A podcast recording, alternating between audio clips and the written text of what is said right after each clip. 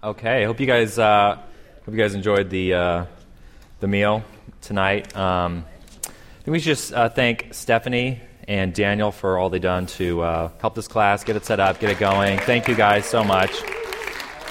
Really appreciate all the work. Um, let me pray for us. We're going to watch a film clip and then we'll uh, dive into week five. God, thank you for tonight. I pray, Lord, that um, you would prepare our hearts for um, what can be uh, a challenging, a difficult, certainly a delicate message. Um, God, I pray that I would get out of the way of, um, uh, and that you would speak, and uh, that we would be open to hearing things that um, that that can be challenging, Father. Um, and I pray that, that our love for you would increase um, and that you would guide us during this time. I pray all this, Lord, in your name. Amen.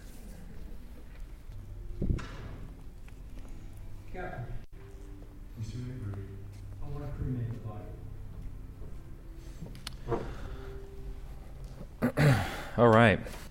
So, uh, I want to start tonight with this photograph. This is a poorly shot photograph that I took about 10 years ago. Um, there's someone's head that's kind of coming in the frame at the, at the bottom right side of the screen. Uh, as my dad would tell you, I've never been much of a landscape photographer, uh, and this can certainly attest to that fact. This was taken um, uh, in Galicia in Spain, and this is actually a graveyard that you're looking at. And, and I took this photograph uh, in 2003 when I had the opportunity to walk some of the Camino Santiago with a group of 100 Spanish and American college students. Um, and there's a few things that I remember from that time that really stick out. Uh, one is the first day of the journey. I was full of excitement, anticipation. I remember it was a real rainy morning, and I had showed up, and I had to take this this train from Barcelona that was probably built during the Cold War, and it was full of cigarette smoke, and it was just beat down, and the train stopped because they were having mechanical malfunction. So we we were we were kind of just stopped in the middle of nowhere on this train, and, and uh, everyone from the train got out, and we're just hanging outside of the train along the tracks. It was sort of weird, sort of cinematic. I remember one of the best meals I ever had. It was after a long day of walking, and we camped out next to this gorgeous lake, um, and it had an incredible meal. I remember arriving into Santiago and the feeling that that, that, that had. But I'll never forget this. This, this I found as one of the more curious aspects of walking the way, and it was it was having to pass pass near a place of death. It was having to pass by a cemetery, and this was part of the journey. And it really struck me seeing these tombstones and these grave sites with the names of people.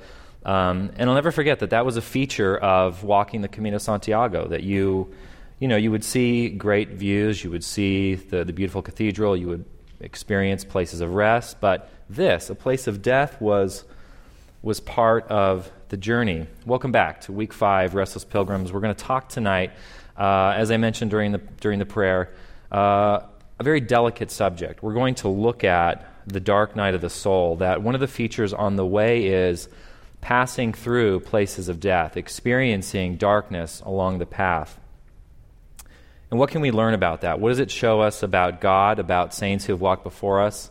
Um, and what are some distinctions, some definitions that we can have uh, when we encounter those places of death, those unexpected, peculiar, oftentimes difficult and frustrating uh, moments of life? Uh, we've been talking about the way uh, we've been looking at our life as being lived on journey, looking at the first week that we're called to make a journey with God, uh, that He calls us out, like He called Abraham. He calls us out of a sphere that says, you know, life is basically you're born, you live, and you die. And then we're called to make a journey with God every day. Second week, we looked at how our lives can mirror the Exodus pattern, that God wants freedom for us, and that we will, like the Israelites, uh, be thrust into wilderness experiences, the discomforts, the challenges, the difficulties of life, in an effort to experience freedom and liberation. The third week, we talked about if it's true we're on a journey, and the journey can be long, how do we keep our hearts alive? And so we explored the, the role of having a proper understanding of both beauty and home Last week we looked at um, that much of life is lived in the valleys, and some of that is, is walking through the desert terrain. and that we're called to live along obedience in the same direction. And as John Eldredge will tell you, that there, there are no shortcuts in the kingdom of God, and that the world is often looking for shortcuts, whether it's in terms of wealth, success, achievements, relationships, uh, but that because, because most of life is lived in the valley, that means that most of our life is spent living in the crucible of the mundane, a lot of ordinary details. And that oftentimes, just like week two, when we talked about the Exodus pattern, we can look at so many of the monotonous details of our life as simply that. But really, what God is doing in us is He's creating a resilient soul. Ultimately, so we become great. God wants to make His saints great. And the way that He does that is often through taking people through significant valley experiences. So we looked at the story of Moses. We talked about Corrie Ten Boom and Dwight D. Eisenhower, and each of them experienced many seasons of valleys, many desert seasons. Tonight we're going to look at a feature of the way, excuse me, a feature of the way uh, that can be confounding, that saints have, have wrestled with.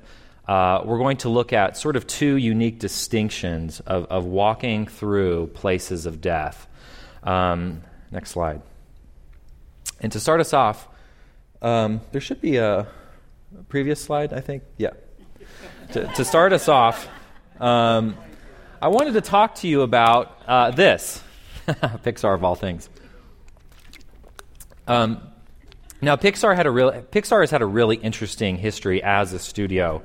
Uh, they've they've they've really experienced kind of renaissance in storytelling in the animated realm in the animated world. Uh, films beginning with Toy Story up until the most recent Inside Out, which comes out this this next year, um, starring Amy Poehler. And uh, their history is unique because they've, they've been able to maintain an interesting relationship between a quality of, of work life for their employees and an excellence of craft. Uh, and Bobette Buster, the screenwriting guru and, and professor at USC, said that there was a pivotal moment in the history of Pixar that changed everything from them. And this, this, when this moment took place in the development of their second Toy Story film, Toy Story 2, uh, it was the necessary and radical shift. And what John Lasseter and the other heads of Pixar decided to do is they were going to be unafraid and committed to going to the dark side of any idea.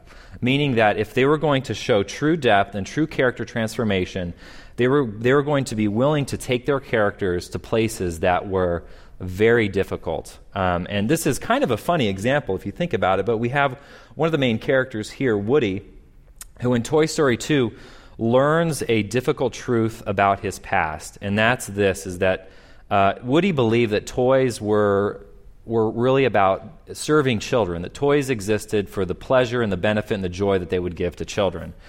Uh, but he meets uh, another another toy who's like him, who was kind of from the same era, the same packaging, and she says, "Listen." I got that. I, I believed that, that like you did, but I was discarded. I was thrown away. And really, the only kind of future that we can hope for uh, is to be a collectible. That's really it. And so if you've seen Toy Story 2, you find that it's really an emotional film. I mean, these are toys for crying out loud. But the dark side of the idea, I know, the dark side of the idea that they were willing to explore is a theme of what if your life doesn't really have any purpose? And that's kind of heavy material for a kid's film. But if you've watched the Pixar canon, what you find is a depth of storytelling that's there. They were willing to go to the dark side of any idea. You know, what they were tapping into, what Pixar has tapped into, is an eternal archetype, a storytelling archetype that essentially is this is when a character makes a journey and they get towards the end of their journey, they're going to be plunged into a climactic moment, a belly of the whale experience, where we as the audience think that, and the character thinks that the journey is potentially over. The character has experienced a kind of death. Uh, and so the irony is that in that moment, the character is actually closer to their goal than they realize. But the character thinks that the path, in a sense, has disappeared, the journey is over. Uh, it's, it's akin to something like in The Lord of the Rings when Frodo is on the steps, on the doorstep of Mount Doom, and uh, he, he decides to give up the journey at that point, and he's going to leave the volcano. And we, as the audience, are going, no, and Sam is going, no, but actually, we're, we're, we're that much closer to uh, to, the, to the resolution and to the fulfillment of this character's development. If that's true uh, in regards to storytelling, uh, and if it's true in regards to a great understanding of how characters are developed, that theme or that reality plays itself out in our spiritual lives as well. Uh, in this clip that we just saw from The Way, Tom, uh, we're introduced to Tom here at the beginning of his journey. So we actually went back uh, in journey, in his journey, and we see that Tom uh, has to confront a difficult truth and difficult reality, and that's his son has died, and he has to he has to begin to grieve and walk through the grieving implications. And really, that's why he's on the way. It, it of course is for his son, and he wants to finish the journey. But really, what Tom is doing is he's he's grieving, and it's going to take the course of this journey to help him process through this own through his own darkness, through his own dark night of the soul. Now, that's an expression, that term, the dark night of the soul, this first aspect, this first feature of the darkness, if you will, that we're going to look at this evening, uh, is a term that I was, I was sort of familiar with uh, up until about two years ago. And, and Chris and I, we were joking, uh, I think it was last Sunday, the Sunday before. And, you know, there's, there's a, there's really quite a curiosity in culture with darkness. I mean, you, you see this especially on television shows and films, everything from Breaking Bad to Dexter, um, where people think that there's, there's a great authenticity and honesty to the experience of darkness. And that's, that's true to, to a certain degree. But Christianity gives us the kind of tools and resources that no other faith system, no other belief system, no other faith tradition offers in terms of how one can pass through the darker realities of life. Next slide. So, um, I want to begin by talking about what is the dark night of the soul, because um, you know we, we, you, you may be familiar with that term and wondering, okay, what exactly does that refer to? So, we're going to talk about who wrote the dark night of the soul. Uh, what, what was this individual thinking through, wrestling through? Um, scripturally, how does that possibly connect to that? And then we're going to look at a number of different examples of people who have sort of walked through their own dark night of the soul experience. So, what I'm, what I'm going to offer you in the beginning part of this class is a category to think in. For me, this was sort of a new category. And I remember when I first came across it, a good friend of mine who had really loved the writings of St. John of the Cross, uh, I remember just sort of sitting on it and absorbing it and just really allowing it to gestate because it was different. It was, it was a different way of looking at my faith and perhaps what God might be up to. So, who, who is the author of this phrase, the dark night of the soul, and what is it? Let me, let me begin to walk us through that. Well, uh, in the 16th century, there lived uh, two individuals, Teresa of Avila and John, or who would become John of the Cross. John was a, a Carmelite friar and he was educated at the University of Salamanca. He was highly educated. Um, and he went through his own, what he would call a dark night of the soul experience. And that was really birthed and surrounded by his friendship with Teresa. Teresa was about two decades older than John. And she uh, went into the convent, in the Carmelite uh, uh, convent system, at a really early age. And for two decades, she struggled greatly with a number of things. She struggled with pride. She struggled with feelings of insecurity, of inferiority. And a lot of it was built around this idea that she believed that God had spoken to her. But those that were above her, and even some of those that were around her, challenged that and said, Is, is that really true? Did that really happen to you? So she had a lot of insecurity. And she really depended, and she would say inordinately, on the opinions of others for, for two decades. Well, as she, as she got into her late 40s, she started to experience more freedom because she started to relinquish any sort of expectation she had of God and what God would ask of her. And she said, You know, really, God, whatever it is that you want. And that became more real and true to her in her heart. And at that time, she really wanted to reform uh, the Carmelite system. Because in that day and age, uh, church and politics mixed a lot differently than they do today. There was, uh, there was in a sense, not, not as much distinct lines. They were quite blurred in terms of how authority structures were set up uh, uh in, in the European culture. Uh, and so Teresa, she, uh, she was really bothered by the fact that there was a lot of material excess in the convent system that sometimes people would go in there almost to, to be like in a country club, if you will. She was bothered by the fact that there wasn't contemplative prayer, there wasn't time for reflection, and she found in John, who she affectionately called uh, the little saint, because John was, was quite small in stature, uh, she found in him uh, a friend and someone who she could partner with in this reformation. And so they set out to do this, and they were successful. But John then experienced his own dark, dark night of the soul because he was thrown into prison for trying to do this. He was tortured, he was abused. He kept up his writing during that time, and he eventually escaped and left and continued to write. Believe it or not, John is actually considered the patron saint of poetry uh, in Spain, and both he and Teresa were poets in their own right. Um, the, the dynamics of their personality were interesting because John, being highly educated, someone who perhaps was more cerebral, was a great partner for Teresa, who really longed and wished she would have had the kind of seminary training that John had. And so they were able to really offset each other's strengths and weaknesses.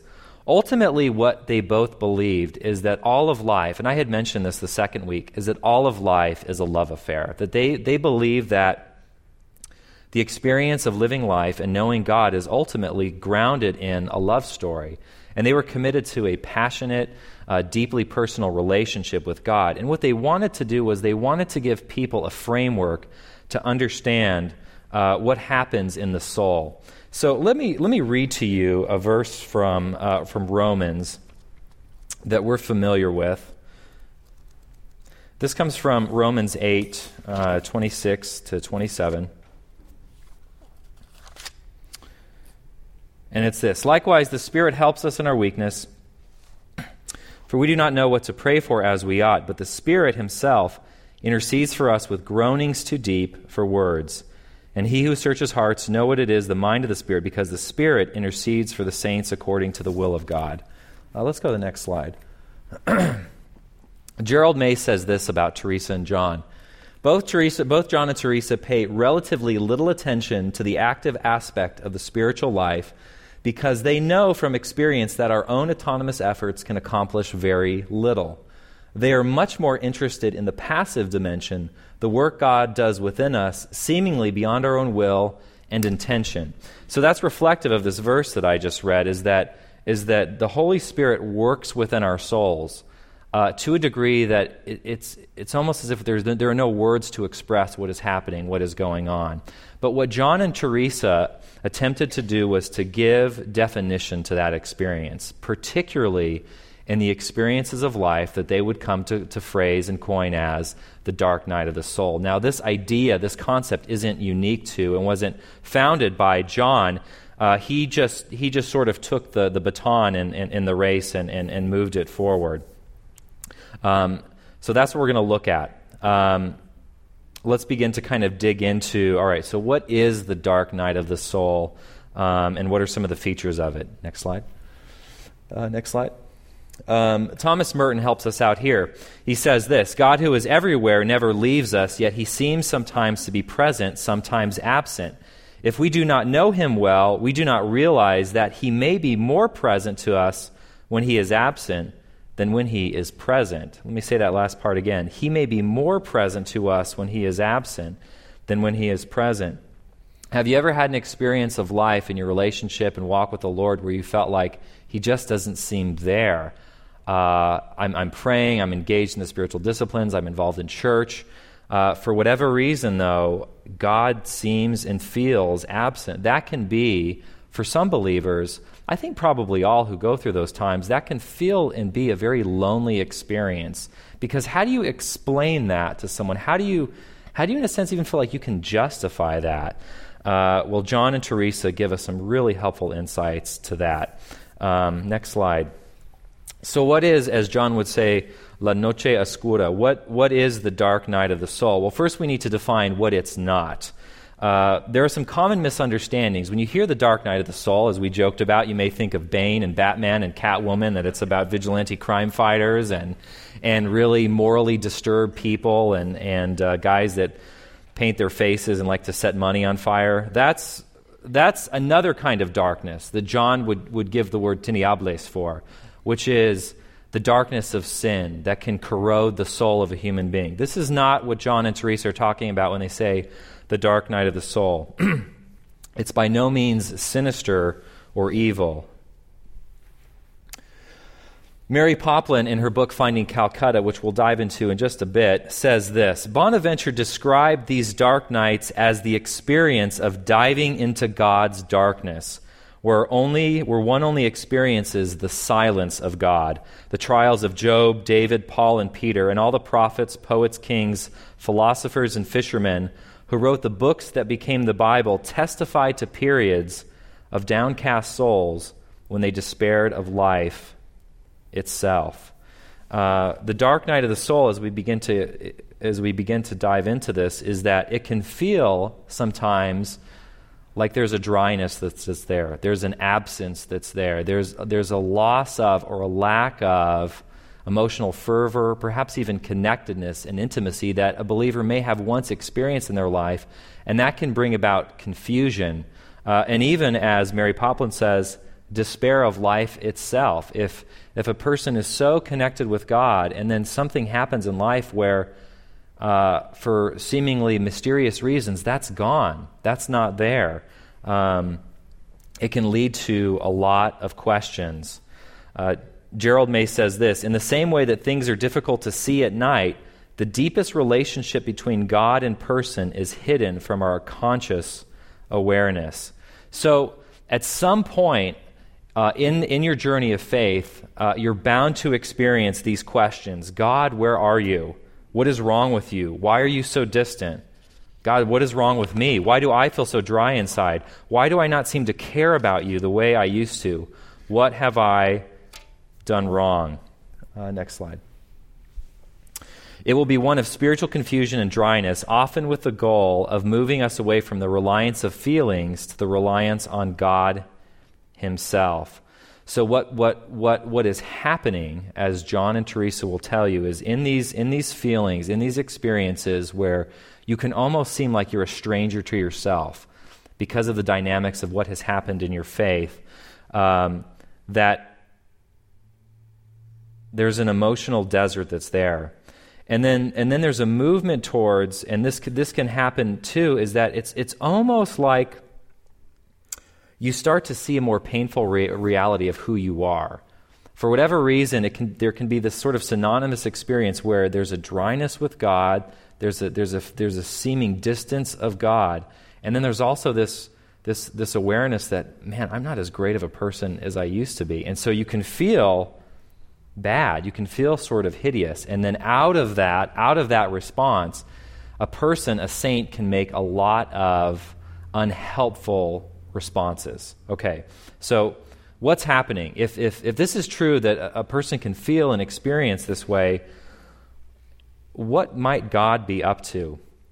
Well, um, in looking at that verse from Romans, we can suppose that there is a hidden transformation that's taking place. And you think about being out in the darkness, right? You can't really see what's going on. You can stumble and, and fall over. Um, the path can feel like it's disappearing.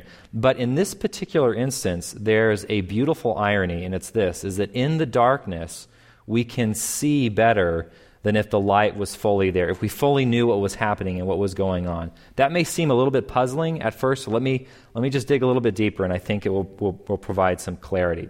So, what is some of the hidden transformation? What, God, what, what might God be up to during these experiences of life?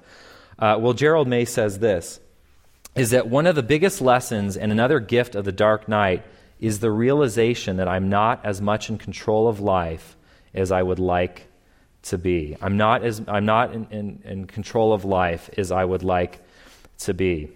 Um, Associate Professor of Theology and Philosophy at Biola University, John Coe, talks about how in Scripture what we see is an understanding of development, right? When you first come to know the Lord, we're equated to as infants. We need, this, we need the spiritual milk.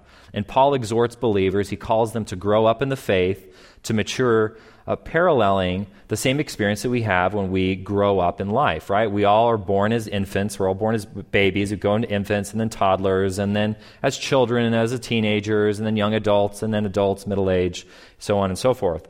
that, that experience, that physical reality of life, mirrors what happens spiritually. Let me give you another metaphor to kind of paint what's going on. For those of you that are married, can talk about this. When you first met the one that you love, uh, you probably had those feelings of euphoria, of wonder, being ecstatic. Scientists will tell you, forgive me for, for ruining the romance, but scientists will tell you that that generally lasts around one to two years, right? And then after that, as marriage counselors might tell you, that's when the hard work of being married starts to set in. Regardless of, of whether or not that's, that's quite been your experience, for those of you that have been married, can attest to the fact that if you're married for a certain amount of time, you realize that you can't just rely on feelings alone. Something deeper has to happen. The practices of commitment, uh, of, of, sacrifice, uh, certainly feelings are important, but if that's all that a marriage is based on, well, we can look at the statistics, right? Um, so that, that that experience of life, being married or growing up, is really what happens to us spiritually. When we first come to know the Lord, we have the experience of kind of being like an infant. And so, what John and Teresa would tell you is that a lot of times those feelings that you have, not to invalidate it, but a lot of times those sentiments, those affections, those feelings that you have when you first come to know the Lord, some of that, perhaps maybe a lot of that, is you actually attaching yourself to the feelings and thinking that that's God instead of going to God Himself. God, in His grace, wants you to connect to Him and wants to begin to grow you in the process of being uh, a spiritual pilgrim, of going on the journey. Uh, and you'll have a lot of those exciting feelings. And some of you may attest to, after you've walked with the Lord for a while, uh, you may be like, you know, when I first came to know God, it was just, it was so exciting. And then after that, there was a season where it was just, it wasn't quite there anymore. Welcome to the dark night. This perhaps is your first, could be your first dark night experience where God may be pulling himself back or disallowing those feelings, or at least showing you more of reality because his ultimate goal is that you love him for himself and not the feelings, and that we can potentially run the risk of relying too much on our feelings of God as opposed to loving God for who he is. You with me? Okay. All right. Um, the next element is this hidden transformation. We realized and talked about week two how freedom is a crucial aspect of being a human being. But freedom is very difficult. And the way that God liberates a soul is often through mirroring the Exodus pattern. But it also happens in these dark night of the soul experiences. But why would it happen at night? What would be the purpose of that? Let me read to you a very interesting passage uh, in his book, The Dark Night of the Soul by Gerald May. If we are honest, I think we have to admit that we will likely try to sabotage any movement toward true freedom. If we really knew what we were called to relinquish on this journey, our defenses would never allow us to take the first step. Sometimes the only way we can enter the deeper dimensions of the journey is by being unable to see where we're going. John's explanation of the obscurity goes further. He says that in worldly matters it is good to have light so we know where to go without stumbling. But in spiritual matters, it is precisely when we do think we know where to go that we are most likely to stumble. Thus, John says, God darkens our awareness in order to keep us safe.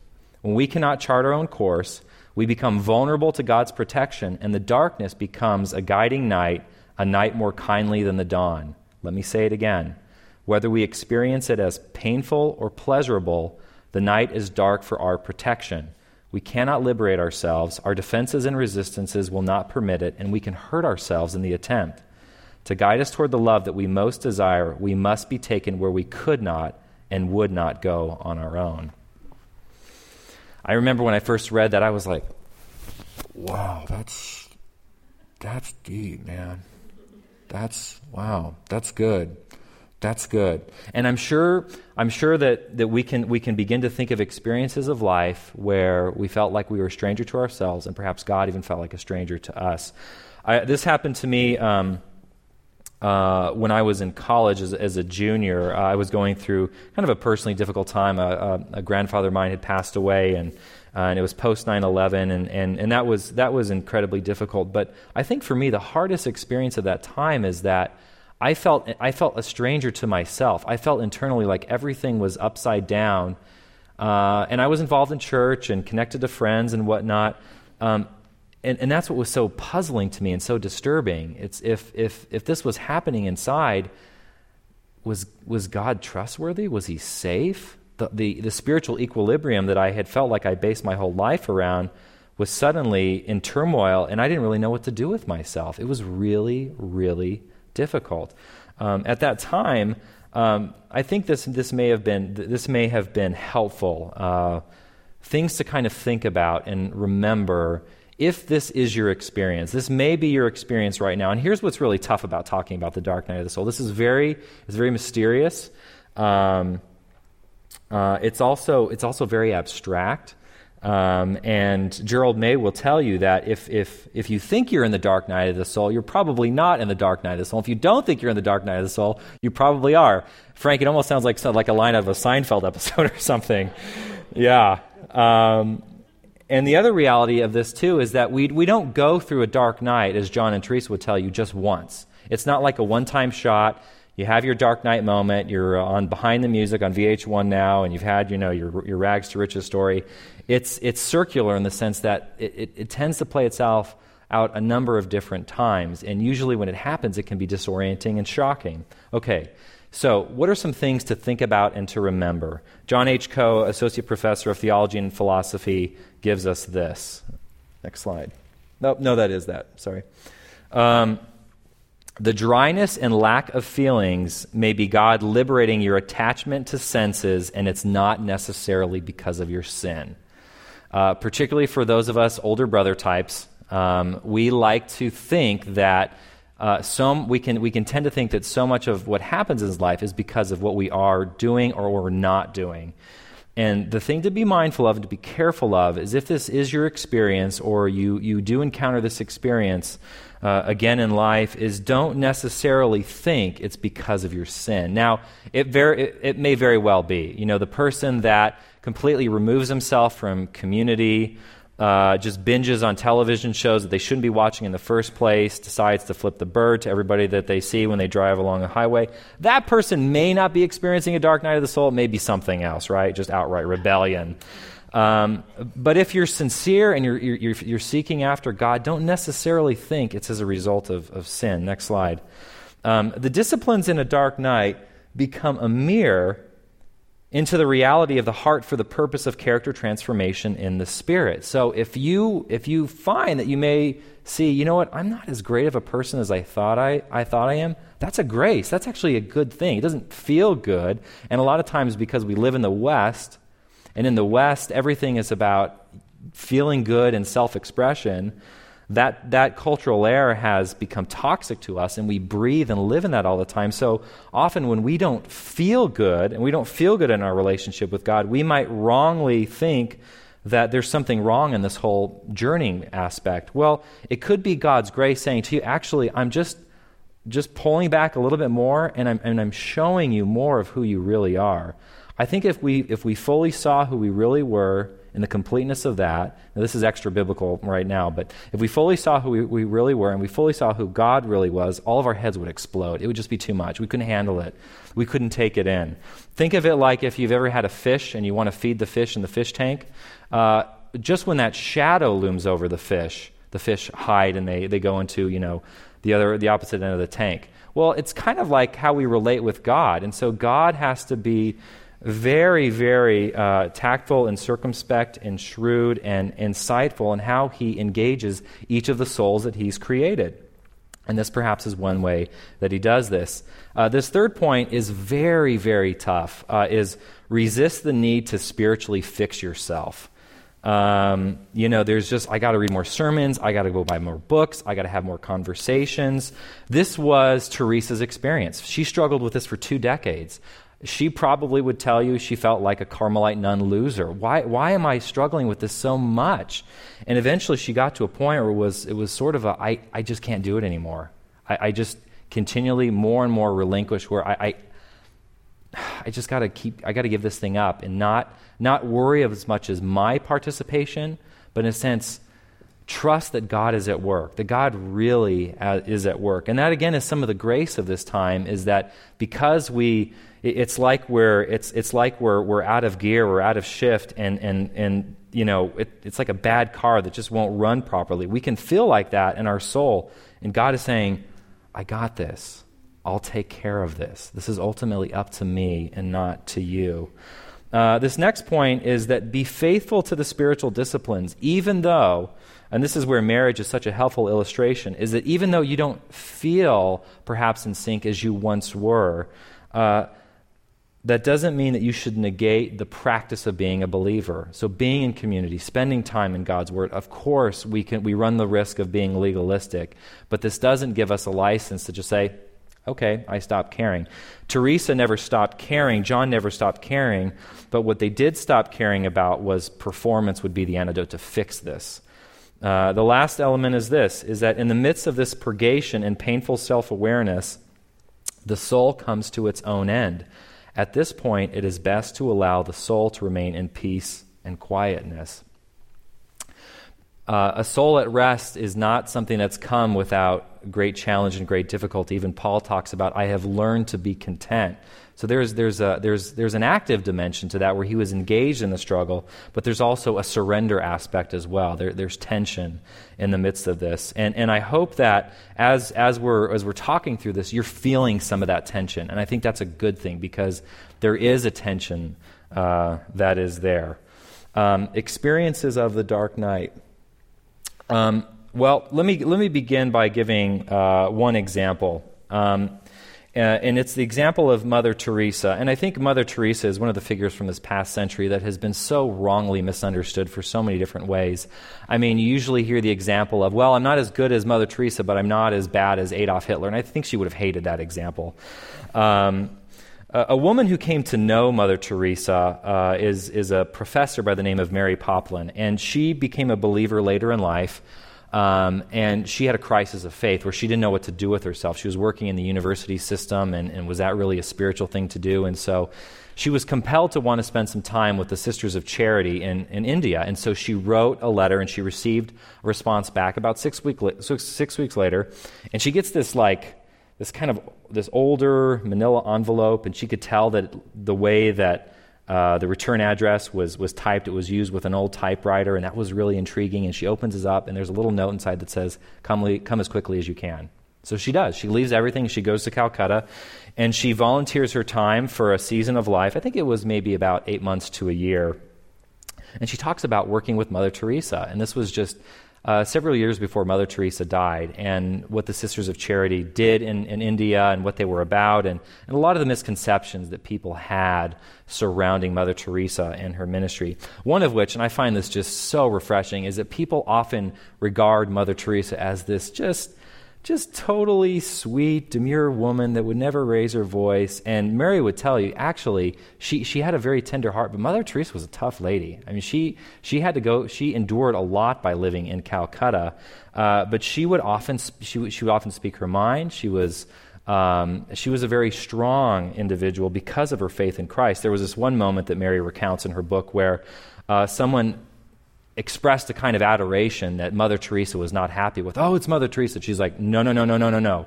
Don't you dare do that to me. You do that to him, but you don't do that to me. Uh, speaking of Christ. Well, Mother Teresa had her own dark night uh, of the soul. And, and we have the records of that because of the letters that she wrote her spiritual directors. Um, and this was a great struggle for her because she was fully committed to, to believing that Christ was, was her spouse, that she, uh, that she was um, his little saint. And she, she had this, this, this, this passionate devotion to God. And she encountered a, a season of life where God just seemed totally distant to her. And it was really tough. And she says this Where is my faith?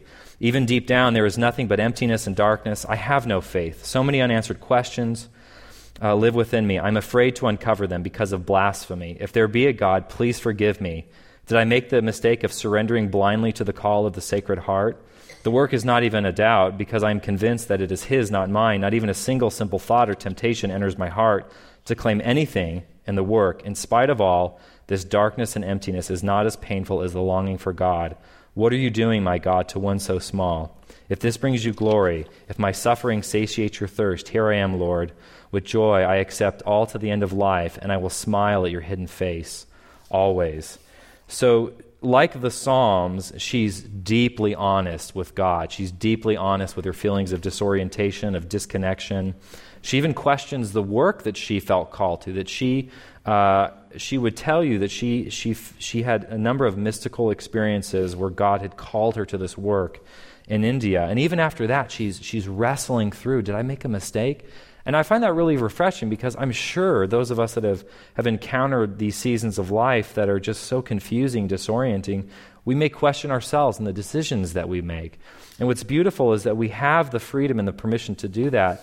But this also points us to the truth of that uh, Mother Teresa ultimately would submit herself back to God. Whatever, whatever you would ask of me, whatever you would demand of me, I, I give to you. You know, last week we talked about what does it mean to be great and the, and, the, and the way that we answered that question was true greatness is willing submission to God. That that's the, that's the ultimate definition of what greatness is. And Mother Teresa has the beautiful quote of, you know, God, uh, when being interviewed by a reporter, you know, did God, you know, do, do, you, do you see yourself as a success? And she's like, no, no, you, you're thinking in, in a completely wrong category. God doesn't necessarily call us to, call me to be successful. He calls me to be faithful, whatever the circumstances. So let's take a break and we'll move on to our next movement.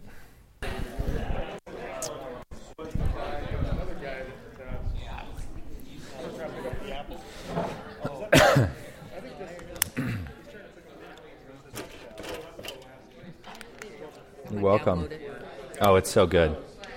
It's really good. Okay, guys. I was telling Stephanie my cue to my cue to start the class back up is when I see you guys enjoying yourselves too much, and then kill the party.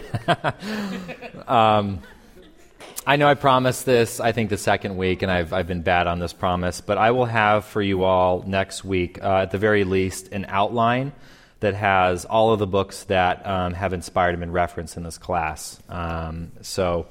Um, it's been it's been really fun. It's just been such a joy to be able to curate uh, this kind of material. And, and so um, tonight's book, one of the books tonight that uh, we've been talking about is The Dark Night of the Soul by Jerry Sittser, um, also Finding Calcutta by Mary Poplin. Um, and now we're going to move into um, this, next, this next movement of experiencing darkness. Um, and, uh, you know, in thinking about the first week of the class, I had shared the story of Jack Hitt, that journalist who at 35 wanted to walk the Camino Santiago. And he was really intrigued with pilgrimage because making a pilgrimage is the, the willing submission to a fixed path. You have to, as a pilgrim, submit yourself to the features. Uh, and that, that's, that's, that's counterintuitive to the experience of the West. I think that's a really helpful distinction in understanding the Christian life, that these different features of the path that we've been looking at are, are really counterintuitive, and that um, generally, I think what God calls us to are counterintuitive experiences of life that, that really kind of buck at our, our, our natural flinches or, or, inclinations. And that's really true with this next, this next movement. Um, in his book, A Grace Disguised, uh, Jerry Sittser recounts um, a very, very excruciating experience. Uh, he uh, is, and, and at the time was, working as a professor in the Pacific Northwest he and his wife had a great relationship, and she uh, homeschooled their kids. Uh, and during one summer, she wanted to, they wanted to take the kids to um, an Indian reservation so that they could experience a Native American powwow. And they were, when they were driving home that night, and it was Jerry and his wife and their kids. I think he, I think he had, I think it was five, it was a five, four kids, it was four kids, and um, and Jerry's mom. And they're driving home late at night, and a car uh, from the other side, the, on the other lane, uh, swerves over, a drunk driver hits Jerry's car, and his wife, his mom, and two two children, one of the, one of his wife, mother, and four-year-old daughter, wife, mother, and four-year-old daughter die immediately on impact. Um, so Jerry talks about in this book uh, going through the experience of loss and and the experience of grief and how how he struggled and continues to struggle through what he calls a catastrophic loss. And he also uh, offers some helpful guidelines in, in how a person responds to loss.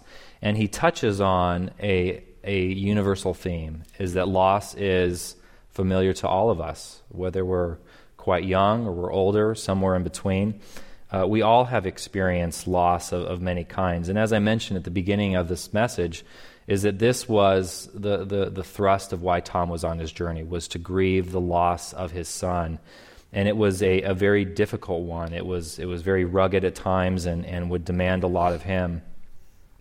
Um, and I think it's something, if, if it's true that all these different features of the way are counterintuitive, I think the understanding of grief, of encountering this kind of darkness, is one that we just naturally don't understand. We don't uh, naturally do very well. Uh, and yet, our response to loss uh, shapes who we are. Uh, and it continually shapes who we are with what's happened to us uh, in the past and what happens to us currently and what will happen. Uh, and so, really the dark night of the soul can be seen as kind of a first movement of response to loss. And and we looked at some helpful guidelines of that. So what i want to do in this in this in, in this latter half of the class is i want to just talk about some of the features of loss of the features of, of grief of, of being plunged into this kind of darkness a kind of darkness that mother teresa experienced a kind of darkness that that tom experienced.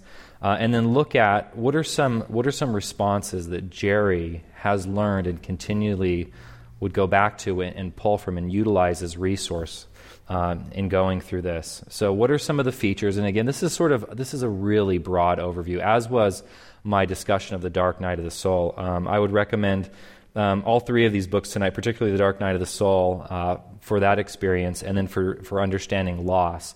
So, this is really an introduction, if you will. Um, well, the first thing that, that Jerry talks about is that when, when we encounter loss, we experience what he calls the amputation of the familiar self.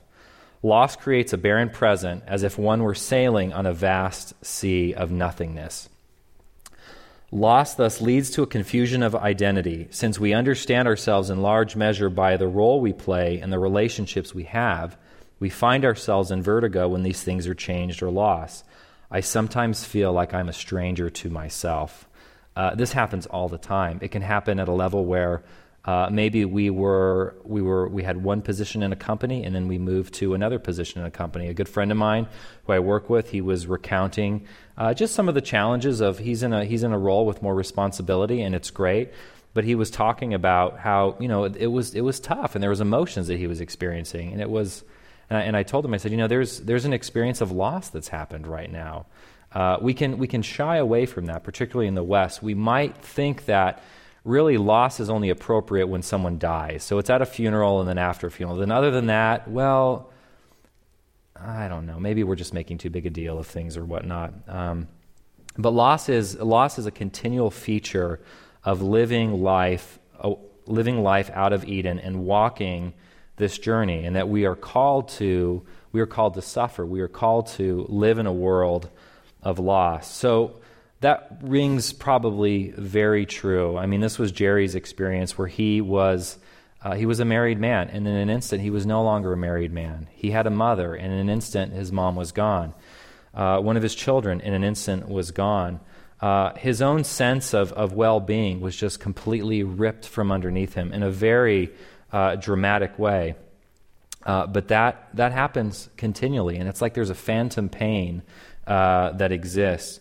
Shortly after that, uh, it's as if darkness itself is, is closing in, and that, that a person, given the experience of loss, uh, whether it's a job loss, whether it's a relational loss, whether it's the death of a family member, uh, whether it's moving from one state to another, uh, whether it's being a part of a church and then going to another church, uh, whatever it is, uh, to varying degrees, there can be at times a sense of, of darkness closing in. And here's the, here's the irony. As a culture, like I said, we are obsessed with, we have this, this unhealthy fascination with, with, with darkness. Yet at the same time, when it happens in our lives, we are utterly disturbed and frightened by it and don't want any part of it. We love to gawk and look at it, but when it, when it happens to us, uh, we want to do what Jerry wanted to do in a dream that he had. And in this dream that he had, after he had, after his wife and his mother and his child had died, uh, he was he was he was trying to catch the setting sun, and he was running. He was running east, and he was trying to catch the setting sun. Um, I'm sorry, he was running west, and he was trying to catch the setting sun, and he couldn't. And he got to a place in this dream where the darkness enveloped and surrounded him so much so where he felt, as he would say, a terror in his soul and that that darkness would live and exist in him forever. His sister Diane had an interesting response. She said, You know, you're running in the wrong direction. You're, you're trying, to, trying to catch the sun, if you will. And she said, What you need to do is you need to turn around in the opposite direction and you need to run east, headlong into the darkness. You need to run into the darkness because there you have a chance. There is where, when east meets west, you'll have a chance of engaging the light. So he says this the decision to face the darkness, even if it led to overwhelming pain, showed me that the experience of loss does not have to be the defining moment of our lives. Instead, the defining moment can be our response to loss. It is not what happens to us that matters as much what happens in us. Darkness, it is true, had invaded my soul, but then again, so did light. Both contributed to my personal transformation. So when loss happens, generally the thing that we don't want to do, that we flinch at, is following, following Christ into the darkness, being willing to travel through this place of death, this place of darkness. But it is absolutely critical, it is absolutely necessary. Jerry goes on to say this I did not get over lo- the loss of my loved ones. Rather, I absorbed the loss into my life, like soil receives decaying matter until it became a part of who I am. Sorrow took a permanent residence in my soul and enlarged it. Well, what are some of the consequences, though, if, if, we, if we aren't willing, if we aren't willing to, to walk into the darkness with God uh, and go to those places that are very difficult and to experience the painful emotions that are sure, to come? What happens when a person decides, you know, I don't want to grieve I don't want to fully enter the grief of this person that had passed away.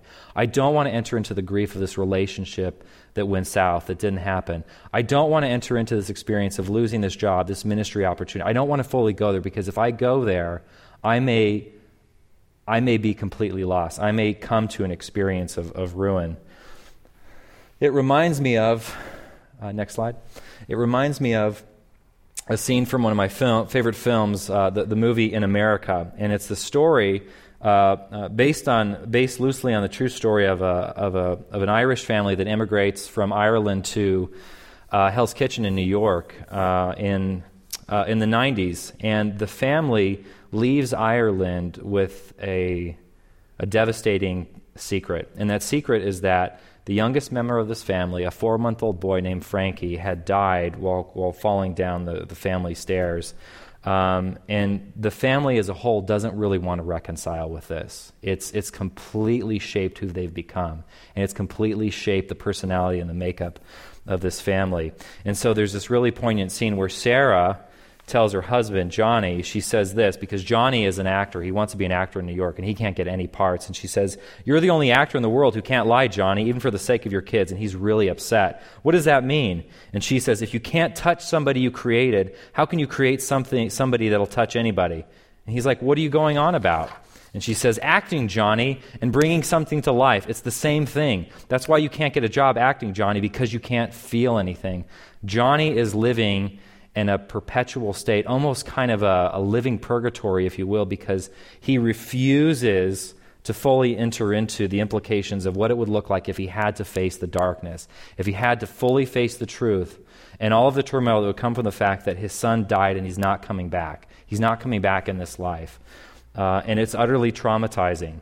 And so this happens, this, this dramatic example happens far too often in our lives because we each have experienced loss like Tom, like Sarah and Johnny, um, like Jerry. But I think there are oftentimes there's a wrestling match with how far we really want to go with God. How, how far down that path are we really willing to go? Um, you know, when the, when the event took place in Jerry's life, uh, um, shortly after, there was a, a tree in his backyard that was once this beautiful tree, and a freak lightning storm came through and it, it, just obliterated the tree. And all that was left was a stump. And he looked out into the backyard and he saw this stump. And Jerry felt like this is me, completely exposed, this, this, this once beautiful existence that I had is now gone. And all that's left is just this, this fragmented part of something that was once magnificent, beautiful, and offered shelter. Um, but what he, what he noticed over time is that as he, as he began to, uh, to go through the grieving process, to walk through the darkness, regardless of what would happen, and at times it was very turbulent and very emotionally chaotic, is that um, flowers started to grow around this stump, and then the children started to plant uh, flowers around the stump, and then they even put pavers out around that stump. And for Jerry, this was his reality: is that yes, it, sorrow is real, and it's taken up residence in my soul, and I may never, most likely, never get over what had happened. Uh, but life can still exist. And we really have two choices. We always have two choices as we travel along the way and as we experience loss in these places of darkness. Is we can stop the journey, we can stop moving and walking on the journey, or if we encounter a place of death and God is leading us through, we walk, we go with Him into it. He says this The choice to enter the darkness then does not lead us along an easy course. The darkness is not dispelled as quickly as it is for frightened children who, scrambling to find the light switch in a pitch black basement, erase the fears the moment light floods the room. The darkness lingers for a long time, perhaps for the rest of our earthly lives. Even if we really do overcome our own pain, which is doubtful in my mind, we nevertheless find ourselves more sensitive to the pain of others and more aware of the darkness that envelops the world. The choice to enter the darkness does not ensure we ever completely come out the other side. I am not sure we can or ever should. But is it possible to live this way? Is it possible to feel sorrow for the rest of our lives and yet to find joy at the same time? Is it possible to enter the darkness and still live an ordinary, productive life? Loss requires that we must live in a delicate tension. We must mourn, but we must also go on living. What Jerry is saying is true is that part of being a Christian, a significant part of being a Christian, is that uh, as we travel this journey, the, the further we walk along, oftentimes the more the loss increases, and therefore the more the sorrow increases. But the beautiful irony in this is that so does the enlargement of our hearts and our soul. It's something that is sort of this unique coexistence. I remember this, uh, this, this um, uh, Celestia Tracy, she has a, a ministry in, in town where she uh, she works with uh, she she does work in the Congo with her and her husband Steve Tracy, and they work with uh, prostitutes and child soldiers in Africa. And she says this that the joy and sorrow it's like they exist side by side, they coexist. You can't have one without the other. If you're not willing to experience sorrow, you will not be able to experience joy. You can't separate the two. Uh, it's like, it's like the, the decaying matter around the tree. It provides the fertilizer for the flowers around the stump to grow up. Um, so, how do we do this? How do we live in this delicate tension? How do we mourn but also go on living? Uh, and I wanted to give an example of something that, that might feel kind of unusual, but I'm kind of an unusual guy, so I thought this was a cool example. And, and I really, you know, this is something that has really been helpful for me and has meant a lot to me. Um, uh, next slide. Um, and it was the, it's the making of one of the most successful albums uh, this past century. Uh, the Joshua Tree, produced by U2, released on March 9th, 1987. Um, uh, was, was critically and commercially acclaimed and continues to do so. Uh, but what many people might not know or might not realize is that three of the members of the band um, are, are, practicing Christians and began U2 as, as uh, I, think, I think teenagers or early 20s in Ireland. Uh, and they were involved in a number of Christian ministries. And there were Christians who told them, listen, uh, you, you, can't, you can't do this. You can't go into rock and you can't be a Christian. You can only make Christian music, and that's really your only option. And they decided that they wanted to do things differently. And what they wanted to do was um, create a third way. And so, utilizing a verse from the Old Testament and talking about how there was a highway through the desert uh, that the Lord would bring his people through. Uh, they would, in a sense, that would be kind of the paradigm of how they understood their music. That they would they would walk a very sort of narrow path through the difficult scene of, of contemporary rock music. And so um, this album, I believe it was their fifth album, uh, came off the heels of 1986, which was an incredibly bad year for the band. Bono and his wife were having a very difficult time in their marriage. Um, they were criticized by the Irish media for their involvement in the Self Aid event. Bono's personal assistant, Greg Carroll, was killed in a motorcycle accident.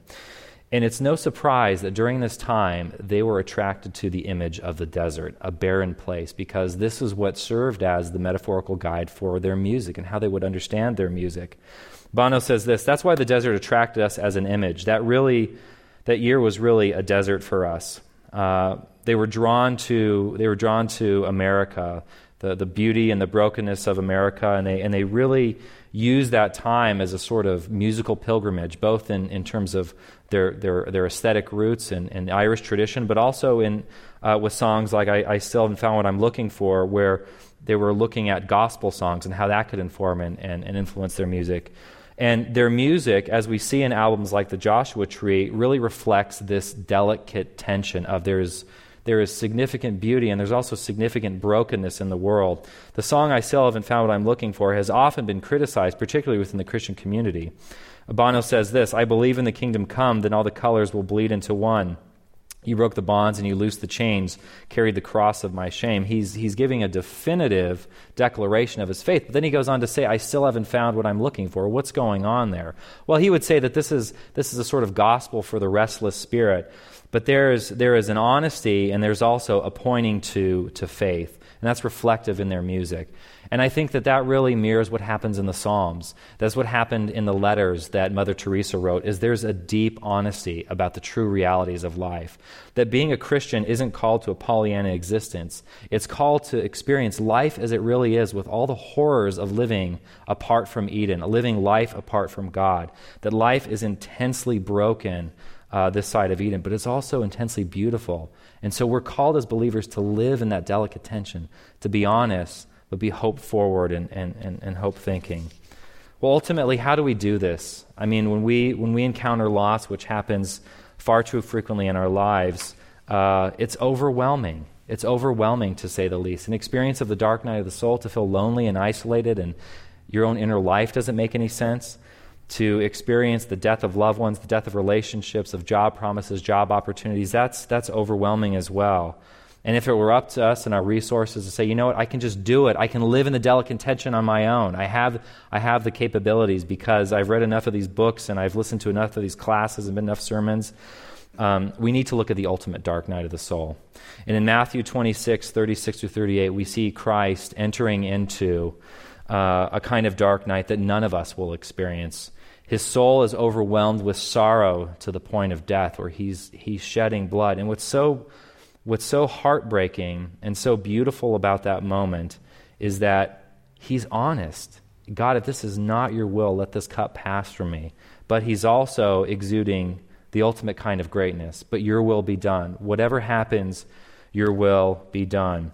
And so we know that when we look to the one who experienced the ultimate dark night of the soul, the ultimate kind of separation, we too, we too can follow in his path and in his footsteps and know that regardless of the outcome, God will never leave us, he'll never abandon us. Though we may feel like that at times, and though we may feel like the, the darkness can envelop and overwhelm us, God is ultimately there to bring us through. So, two takeaways for tonight.